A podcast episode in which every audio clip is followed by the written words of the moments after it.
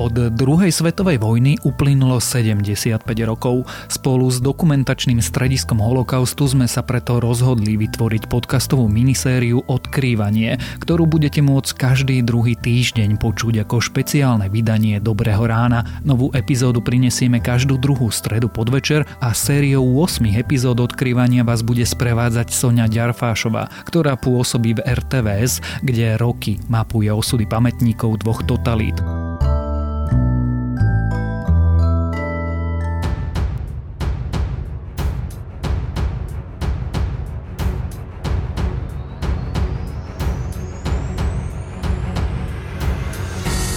Ak nás občas počúvate, už iste viete, že v našom podcaste Odkrývanie hovoríme pravidelne o našej histórii cez konkrétne ľudské osudy, vraciame sa k téme holokaustu a druhej svetovej vojny a odkrývame temné, ale aj biele miesta našej minulosti. Pri počúvaní jeho ďalšej časti vás vítá Sonia Ďarfašová. Dnes sa spolu pozrieme na tému odboja a príbehy, ktoré vám predstavíme, budú dokonca dva. Jedna bola mladá lekárka, druhá neohrozená dôstojníčka. Jedna sa zapojila do domáceho odboja, druhá do toho zahraničného. Obe mali židovský pôvod a pravdepodobne sa spolu nikdy nestretli. Ale spájalo ich toho viac. Spoločné mali najmä presvedčenie, že nemôžu len tak čakať na svoj osud, ale musia sa mu vzoprieť. A preto sa aj oni sami zapojili do odboja a boja za slobodu. A obe spoznali aj tú najhoršiu stránku ľudáckého režimu a toho, ako sa vedel porátať so svojimi politickými odporcami. V februári 1943 si po ňu príslušníci ústrednej štátnej bezpečnosti, teda tajná policia Tisovho režimu, prišli do nemocnice, vzali ju prakticky tesne po jednej e, operácii rovno z operačnej sály. Lekárka Hela Volanská bola bytá, keď omdlela polievaná studenou vodou. Chaviva Rajková bola zajatá nemeckými oddielmi a bola podrobená mučeniu. Aké boli teda príbehy a osudy krehkých žien, ktoré sa rozhodli postaviť proti nacistickej a ľudáckej totalite? Aj to si povieme v našom dnešnom podcaste, v ktorom si predstavíme dve ženy. Sú to Hela Volánska a Chavivá Rajková.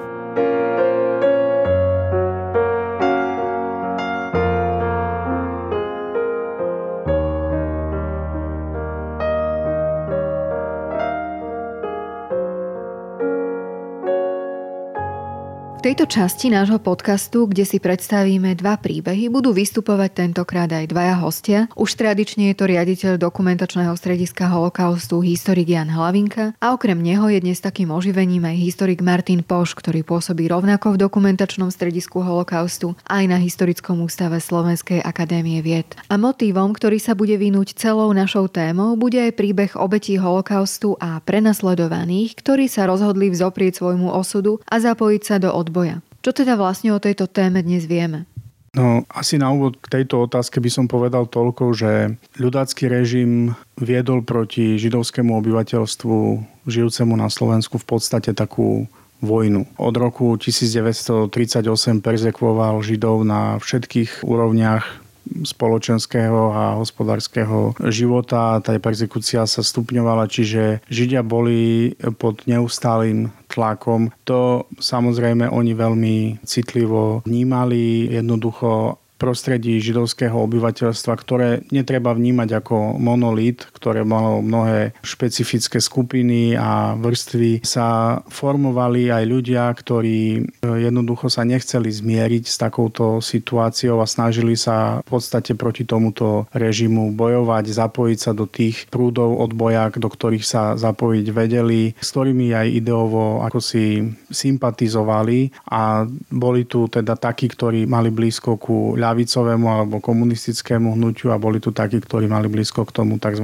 občanskému alebo demokratickému. Je tu jeden veľmi špecifický a silný moment, že v období deportácií Židia videli, kam až je schopný ľudácky režim vo svojej antisemickej politike zájsť a jednoducho u mnohých rezonuje bez ohľadu na to, v akom prúde odboja sú. Tá myšlienka, že radšej zomrieť so zbraňou v ruke, ako sa nechať vyviesť vo vagóne určenom pre dobytok do nejakého tábora na území okupovaného Polska. Nakoniec Donedávna to opakoval aj pán Alexander Bachnár, ktorý, pokiaľ si ja spomínam, vždy v našich rozhovoroch hovoril, že toto bolo jedno z hlavných hesiel, ktoré on ako jeden z účastníkov odboja v Nováckom židovskom pracovnom tábore často počul a ktoré často zaznievalo. Do istej miery stále platí, že židovský odboj je pomerne málo spracovaný na Slovensku veľkú robotu urobila historička Zlatica Zudová Lešková, ktorá pôsobí v Čechách. Vyšli nejaké memoárové práce. Aj od pracovníkov Múzea Slovenského národného povstania existujú práce na túto tému, ale stále je čo bádať. Ja si myslím osobne, že jeden z problémov je ten, že veľa tej odbojovej činnosti po sebe nezanechalo písomné pramene, že sa to báda oveľa ťažšie, ako sa báda napríklad činnosť,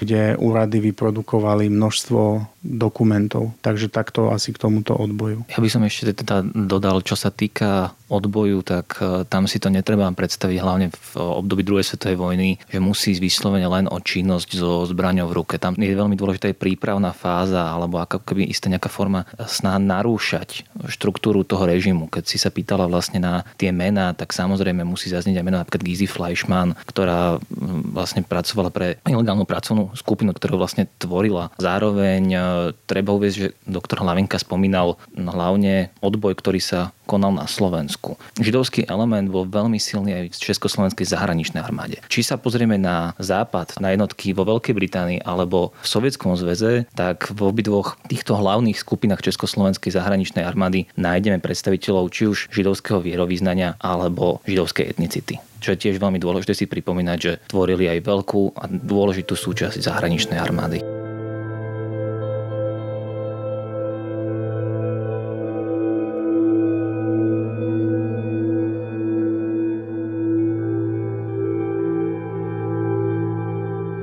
Tak ja sa veľmi teším, že v tom našom podcaste tentokrát budeme spomínať ženy. Prišlo teda aj na tú ženskú tému.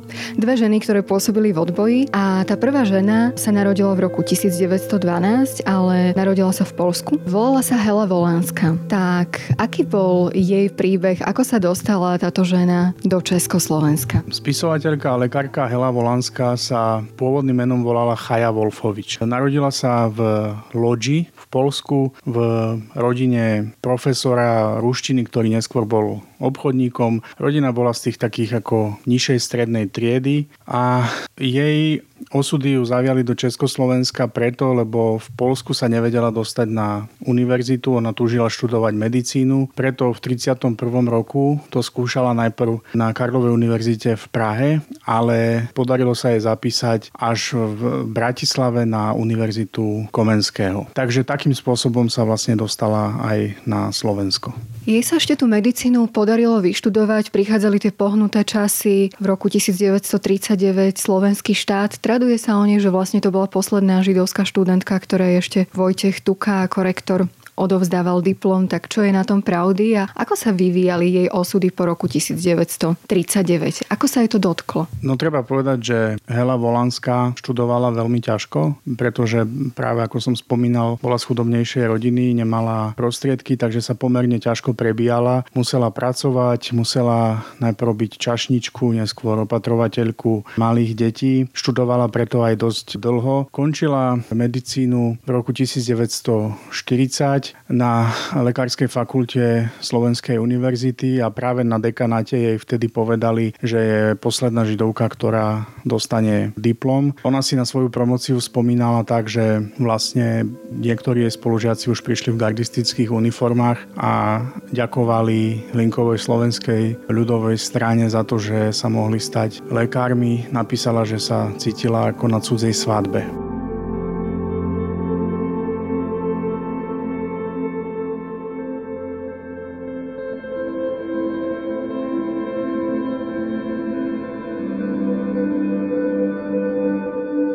Tie persekúcie voči ľuďom, ktorí mali židovský pôvod, sa začali vyostrovať, tak ako sa jej potom žilo ďalej? Ona samozrejme v Bratislave zažila celú zmenu tých politických aj spoločenských pomerov, útoky už na Židov, dotklo sa to aj jej učiteľov, takže všetko to vnímala veľmi citlivo a potom aj Bratislavu opustila, dostala miesto v Žiline na chirurgickom oddelení. Ona tam naozaj chvíľku pôsobila ako lekárka, ale dá sa povedať, že toto dianie okolo nej ovplyvnilo nejakým spôsobom aj jej politické názory? Hela Volánska mala od mladosti blízko k socialistickým myšlienkam. To ináč bola vec, ktorá do istej miery bola častá u mladých židovských študentov, ktorí pochádzali z chudobných pomerov. Už v Bratislave ako študentka sa zapojila do činnosti komunistickej strany, pravdepodobne cez Irenu Blühovú fotografku, keď komunisti komunisti museli ísť do ilegality, tak ona pokračovala ďalej v činnosti v strane a následne aj v Žiline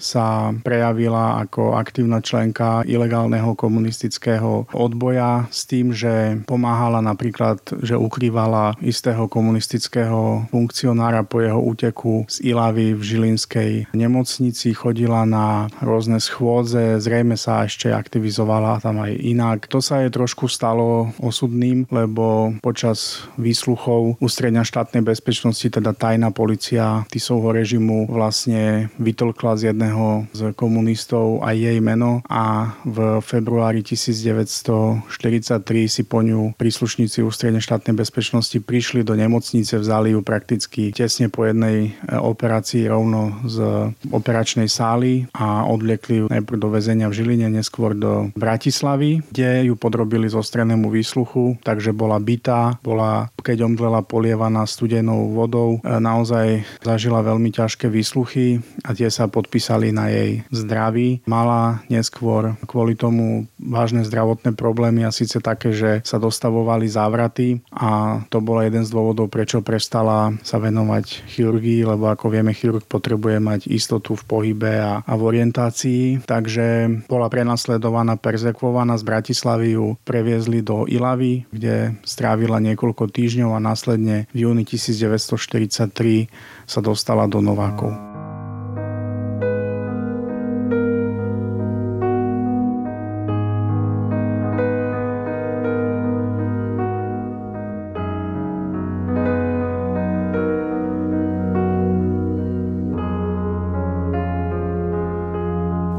Zaujímavé, lebo mnohí hovoria, keď porovnávajú tie dve totality, že ten ľudácky režim nebol taký krutý ako ten komunisticky aj s takými názormi sa často stretávame najmä vo vzťahu k politickým oponentom. Keď sme spomínali tú Ilavu a tie Nováky, tak ako si možno ona spomínala na to obdobie, Ilava bola vlastne určená pre politických oponentov. Nováky bol zberný pracovný tábor, kde končili židovskí väzni. Odtiaľ sa v 42.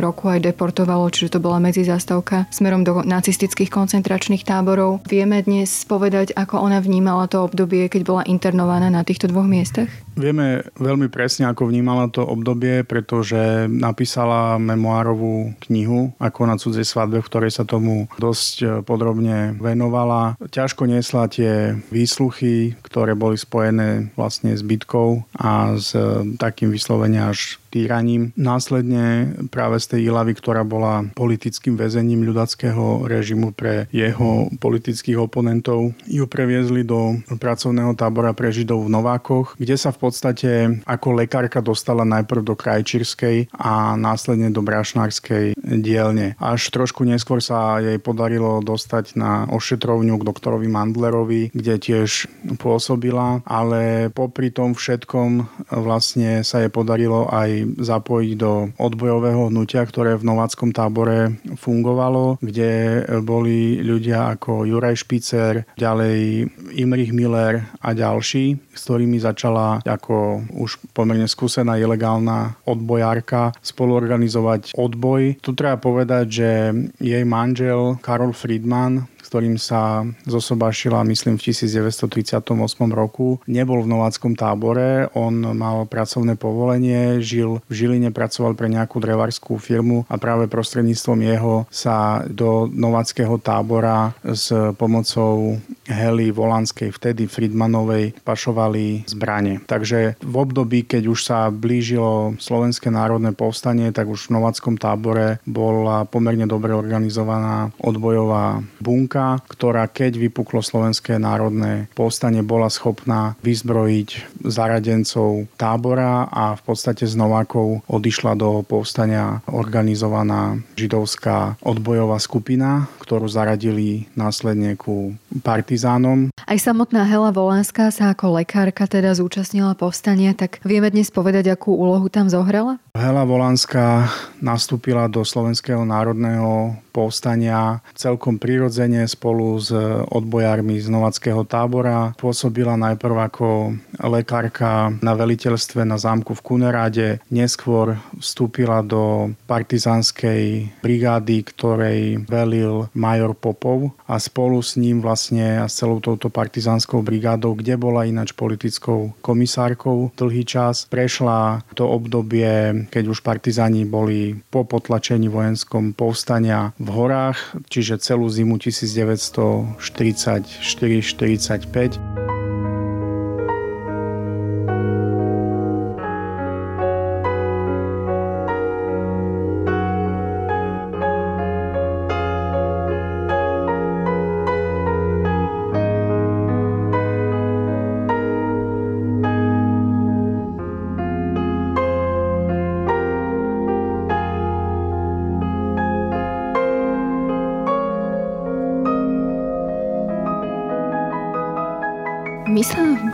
Bode trošku zastavíme v tom príbehu a ja teda ešte poviem našim poslucháčom tohto podcastu, že dnes tu máme aj také malé oživenie, pretože okrem Janka Hlavinku z dokumentačného strediska holokaustu je tu rovnako ďalší zamestnanec dokumentačného strediska holokaustu a historického ústavu Slovenskej akadémie vied, historik Maťo Poš, pretože okrem Hely Volánskej, ktorá možno pre verejnosť je do veľkej miery neznáma, tak je tu ešte jedno meno, ktoré je oveľa známejšie, ktoré ľudia možno skôr poznajú, spájajú si s odbojom Chavi Varajková, ktorá je o vlastne dva roky mladšia od tejto našej prvej hrdinky Hely Volanskej. Narodila sa v roku 1914.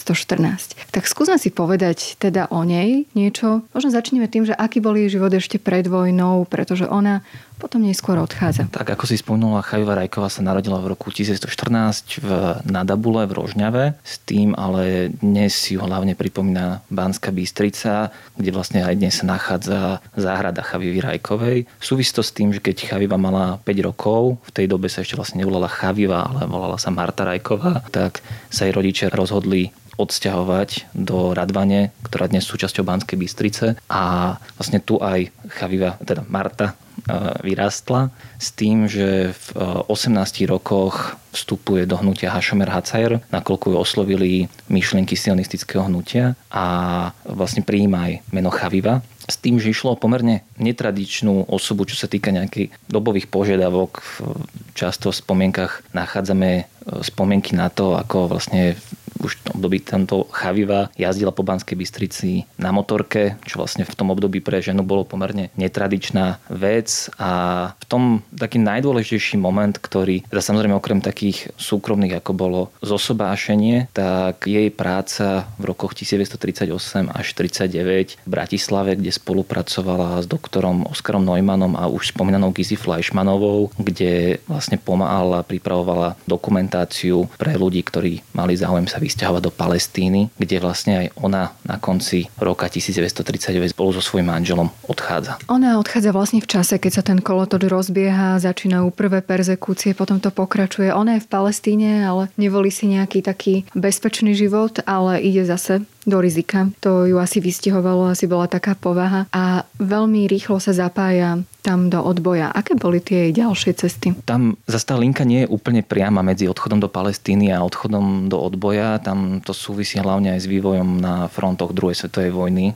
Ako tu máme krásne prepojenie tých veľkých a tzv. malých dejín, kedy vlastne Chavivia teda odchádza na konci roku 1939. Už vypukla druhá svetová vojna v Európe, ale vlastne ona odchádza do Palestíny, kde pracuje v kibuci Mánit a ona tam pracuje až do roku 1942, kedy vstupuje do jednotiek Palmachu, ktoré vlastne mohli by sme ich označiť ako ozbrojené zložky hnutia Hagana. A tu treba trošku vysvetliť, že zrovna tí, ktorí správali britské mandátne územie v Palestíne, dlhodobo nemali veľmi dobrý vzťah s židovskými organizáciami, ktoré pôsobili na tomto území, ale však situácia sa veľmi rýchlo zmenila potom, ako je ohrozené aj britské impérium, čo sa týka bojov v Severnej Afrike. A britskí spravodajci, ale aj britskí vojenskí predstavitelia sa naozaj obávajú toho, že by mohla byť Palestína okupovaná nemeckými jednotkami. Tam môžeme spomenúť boje v Severnej Afrike, nemecký Afrika Korps a obavu o dobitie Egypta. A prečo spomínam tieto udalosti? To, že nepriateľ môjho nepriateľa je teda môj priateľ a toto presne platí na túto, ako keby dá sa povedať, negatívnu alianciu medzi jednotkami Palmachu alebo respektíve Hagany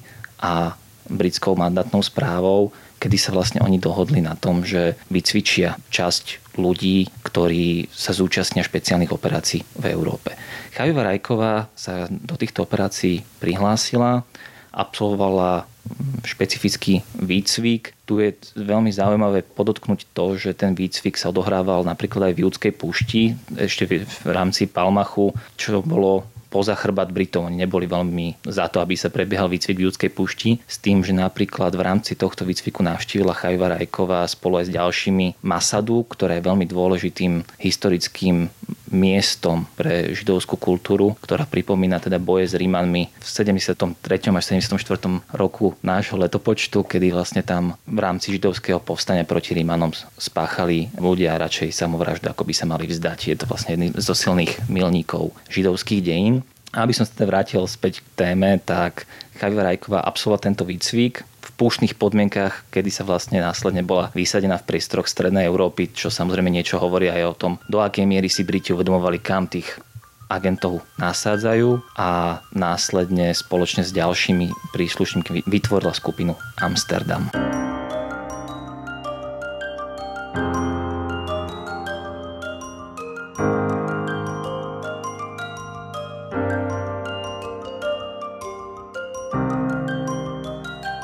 Tej skupine Amsterdam bola jediná žena. Navyše bola dôstojníčka. Dostala sa opäť na Slovensko.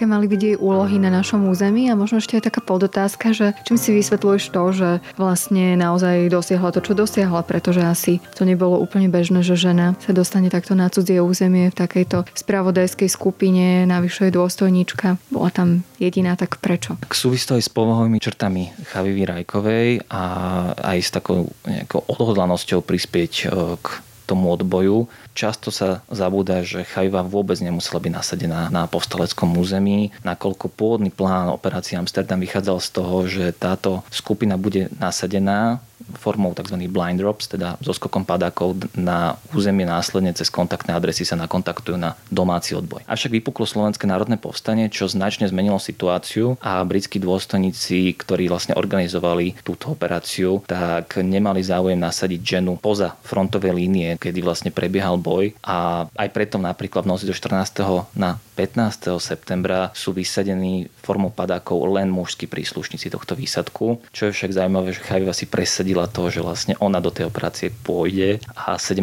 septembra 1944 prichádza na letisko 3 Duby spoločne aj s istými americkými zásobami. Čo sa týka misie Amsterdamu, sú tam môžeme to nazvať ako dve misie. Jedna je tá oficiálna, ktorou ju poverili dôstojníci MI9. Často sa uvádza, že išlo o SOE, ale v skutočnosti išlo o britskú tajnú službu Military Intelligence 9, ktorej de facto hlavným cieľom bolo vytváranie únikových trás pre spojeneckých vojakov, ktorí sa ocitli v zahraničí. A toto bola aj misia operácia Amsterdam, teda pomôcť čo najväčšiemu počtu zostrelených spojeneckých pilotov, ktorých mohli sústrediť na povstaleckom území a následne im pomôcť dostať sa do bezpečia. Jednak z toho dôvodu, že Výcvik letca je pomerne časovo náročný, odhľadnúť od financií, ale výcvik kvalitného pilota v období druhej svetovej vojny trval 2 roky. Takže tam je pochopiteľné, že prečo mali spojenci záujem zachrániť čo najväčší počet pilotov. A toto bola tá oficiálna misia operácie Amsterdam. Tá neoficiálna, ktorou poverili týchto členov operácie židovskí predstavitelia v Palestíne, bolo získať čo najviac informácií o židovskom obyvateľstve a ak bude možné, tak aj pomôcť.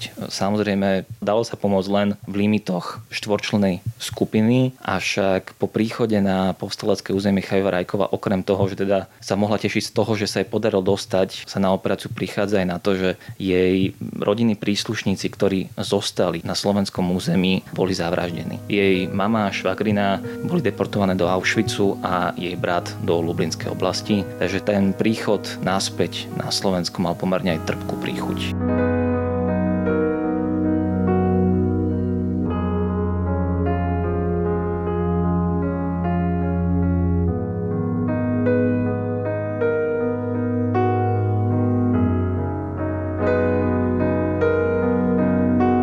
Akým spôsobom vlastne zohrali oni ako skupina Amsterdam nejakú úlohu v odboji. Čo sa týka úlohy, tak podarilo sa im kontaktovať niekoľko desiatok spojeneckých letcov, ktorí odlietajú do bezpečia. Zároveň, čo sa často zabúda, tak Chajva Rajková bola aj pomocníčkou ostatným špeciálnym skupinám, ktoré sa nachádza na povstaleckom území. Kontaktovala sa s britskou misiou Windproof, ktorá pôvodne mala ísť do Maďarska, ale v konečnom dôsledku vytvorila oficiálnu britskú misiu na povstaleckom území ale taktiež pomohla materiálne aj výsadku Courier 5, ktorý bol organizovaný druhým oddelením Ministerstva národnej obrany v Londýne, teda Československým ministerstvom, ktorým vlastne pomohla získať napríklad rádiocentrálu, ktorou mohli vysielať svoje informácie, teda veliteľom tohto výsadku bol Imrich Erš.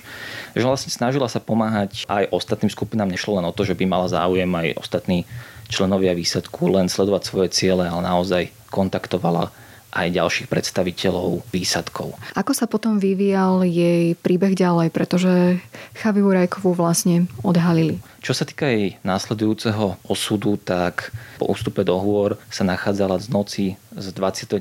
na 30. oktobra v Pohronskom Bukovci, kedy vlastne ten tábor, kde sa ona nachádzala, bol eh, prepadnutý nemeckými oddielmi a napriek tomu, že sa im podarilo ujsť priamo z miesta prepadu, tak nakoniec bola zajatá a bola oddeportovaná do Brezna, kde bola podrobená mučeniu a 20. novembra 1944 bola spoločne s ďalším členom operácie Amsterdam Rafaelom Reisom popravená v Kremničke. Jej osud však ešte úplne nekončí. Po oslobodení Kremnička je už dnes súčasť Banskej Bystrice, bolo jej telo exhumované a do roku 1952 bolo umiestnené na Olšanskom cintoríne v Prahe a po pomerne náročných rokovaniach medzi štátom Izrael a komunistickým Československom bolo jej telo opätovne exhumované a prevezené na Herclov vrch v Izraeli, kde vlastne sú dnes pochovaní príslušníci špeciálnych operácií, ktorí boli židovského pôvodu a zúčastnili sa bojov druhej svetovej vojny, s tým, že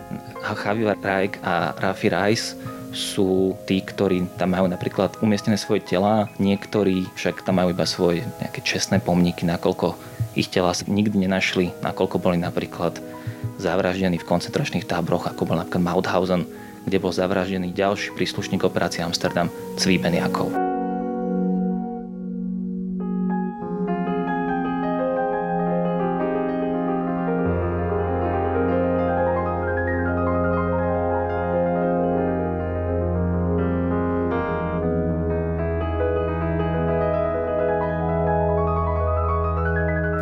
Vlastne taký smutný príbeh, ktorý sa spája s tým koncom vojny. Mnohí naozaj to šťastie nemali. Ako to bolo vlastne s Helou Volanskou? Podarilo sa jej prežiť druhú svetovú vojnu? Hela Volanská, vtedy ešte Friedmanová, ako členka brigády, ktoré velil major Popov, postupila s touto brigádou na územie dnešnej Moravy. Dočkala sa konca druhej svetovej vojny, vrátila sa na Slovensko, jej kroky smerovali do Žiliny. Jej začlenenie do normálneho života nebolo jednoduché, pretože ona naozaj počas tých mesiacov bojov v horách veľmi veľa vytrpela, mala aj tie zdravotné problémy, ktoré jej spôsobili výsluchy a väzenie v Bratislave a Vilave takže bolo to náročné. Následne do roku 1946-47 žila v Bratislave a potom sa odsťahovala do Prahy, kde sa začala venovať trochu inému odboru v medicíne a síce čelusnej ortopédii, ortodoncii, kde vlastne bola aj dosť známa ako veľká odborníčka na túto oblasť. Ona zostala členkou komunistickej strany, ale je známe, že ju žiadna veľká politická kariéra nečakala, venovala sa tej medicíne, mala taký neúplne jednoduchý osobný život a zomrela v roku 1996.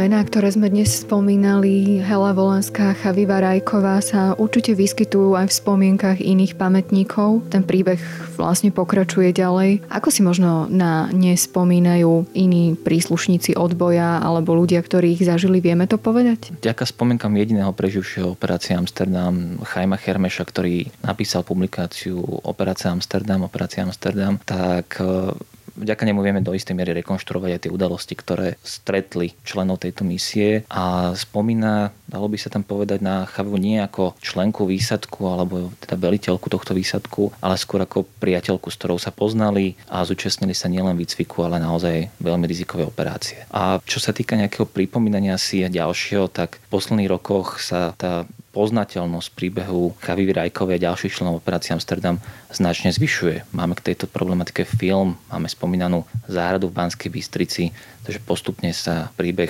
židovských odbojárov v Slovenskom národnom povstaní dostáva do povedomia slovenskej spoločnosti. Pokiaľ ide o Helu Volansku, ja si myslím, že tu je situácia trošku iná ako u Chavivy Rajkovej. Samozrejme sú to dve odlišné osoby s odlišnými príbehmi a odlišnou mierou zapojenia sa do rôznych odbojových činností, ale Hela Volanská z môjho pohľadu je pomerne zabudnutá.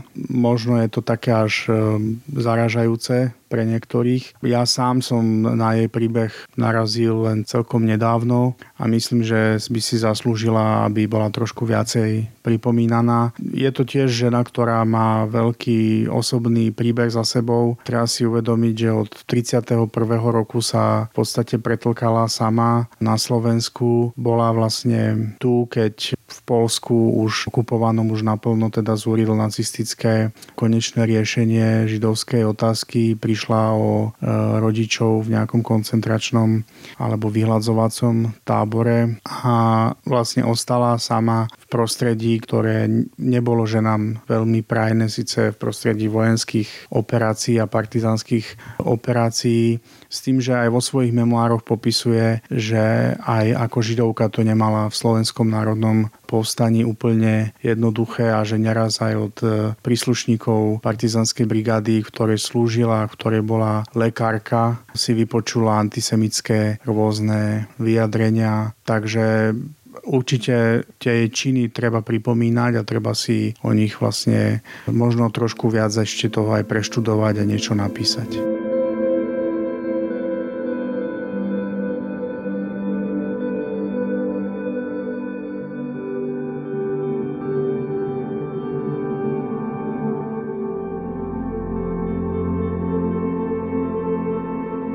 Možno ešte taká posledná otázka. Dnes sme sa venovali téme židovského odboja, ale konkrétne ženám, ktoré sa zapojili do toho odboja. Koľko spomedzi týchto odbojárov bolo vlastne žien? Vieme dnes povedať to číslo, aspoň približne, alebo je to taká nepreskúmaná téma a dá sa to vôbec zistiť po tých rokoch? Takéto štatistiky nemáme. Jednak to súvisí s tým, že ako hovorí kolegyňa doktorka Závacká, dobrý odbojár je ten, na ktorého sa nikdy nepríde, ale súvisí to jednoducho aj s tým, aký bol aj povojnový vývoj. My tu máme obrovskú spoločenskú ruptúru vo februári 1948, ktorá veľmi negatívne ovplyvní možnosť skúmania odbojových aktivít. Teda režim preferuje samozrejme pochopiteľne komunistických odbojárov a zároveň prenasleduje predstaviteľov demokratického alebo občianského odboja. Tento režim je pri moci 41 rokov, čo jednoducho znamená, že aj tí, ktorí prežili ten odboj a možno by zanechali nejaké spomienky, tak e, jednoducho s ohľadom na svoju vlastnú bezpečnosť a bezpečnosť vlastných rodín nejak veľmi nepripomínajú svoje odbojové aktivity alebo respektíve nemajú záujem. Je tam samozrejme krátke obdobie v roku 1968, kedy sú pripomenuté niektoré udalosti v rámci krátkeho uvoľnenia, ale tiež v rámci limitov doby. Toľko k tomu, že ako ťažké je skúmať e, odboj a získať nejaké svedectvá. Na druhej strane, čo sa týka ženského elementu, tak skôr poznáme veľmi významné postavy. Nepoznáme určite všetky ženy, ktoré boli v odboji a tá štatistika sa jednoducho dnes už nedá spraviť, lebo nám chýbajú dobové dáta.